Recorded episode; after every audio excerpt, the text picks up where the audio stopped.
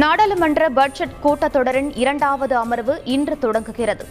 Ukraine விவகாரம் EPF வட்டி குறைப்பு உள்ளிட்ட பிரச்சினைகளை எழுப்ப எதிர்க்கட்சிகள் திட்டம். யுக்ரைனில் இருந்து இரண்டாயிரம் தமிழர்களை மீட்டுள்ளோம். தமிழர்கள் எங்கு இருந்தாலும் காப்பாற்றுவோம் என்றும் முதலமைச்சர் ஸ்டாலின் உறுதி.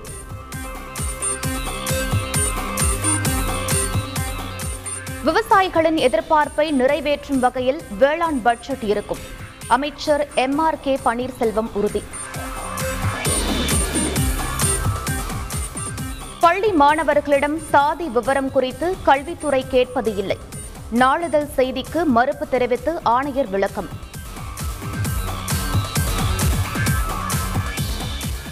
ஓசூர் அருகே போலீசாரை ஆயுதங்களால் தாக்கிவிட்டு தப்பி ஓடிய டீசல் திருட்டு கும்பல். ஒருவரை துப்பாக்கியால் சுட்டு பிடித்தது காவல்துறை. பழனி அருகே வனப்பகுதியில் பற்றி எரியும் காட்டுத்தீ. பல ஏக்கரில் மரங்கள் மூலிகை செடிகள் சேதம்.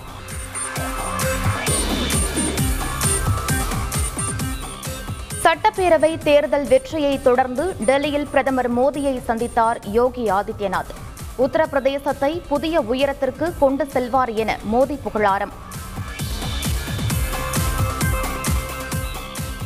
காங்கிரஸ் தலைவராக சோனியா காந்தியே நீடிப்பார் என அறிவிப்பு. ராகுல் காந்தியை தலைவராக்குமாறு கட்சி தொண்டர்கள் கோஷம்.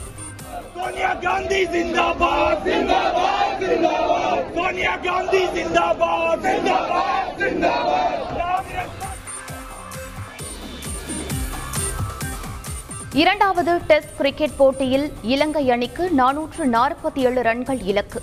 குறைந்த பந்துகளில் அரை சதம் அடித்து ரிஷப் பந்த் சாதனை.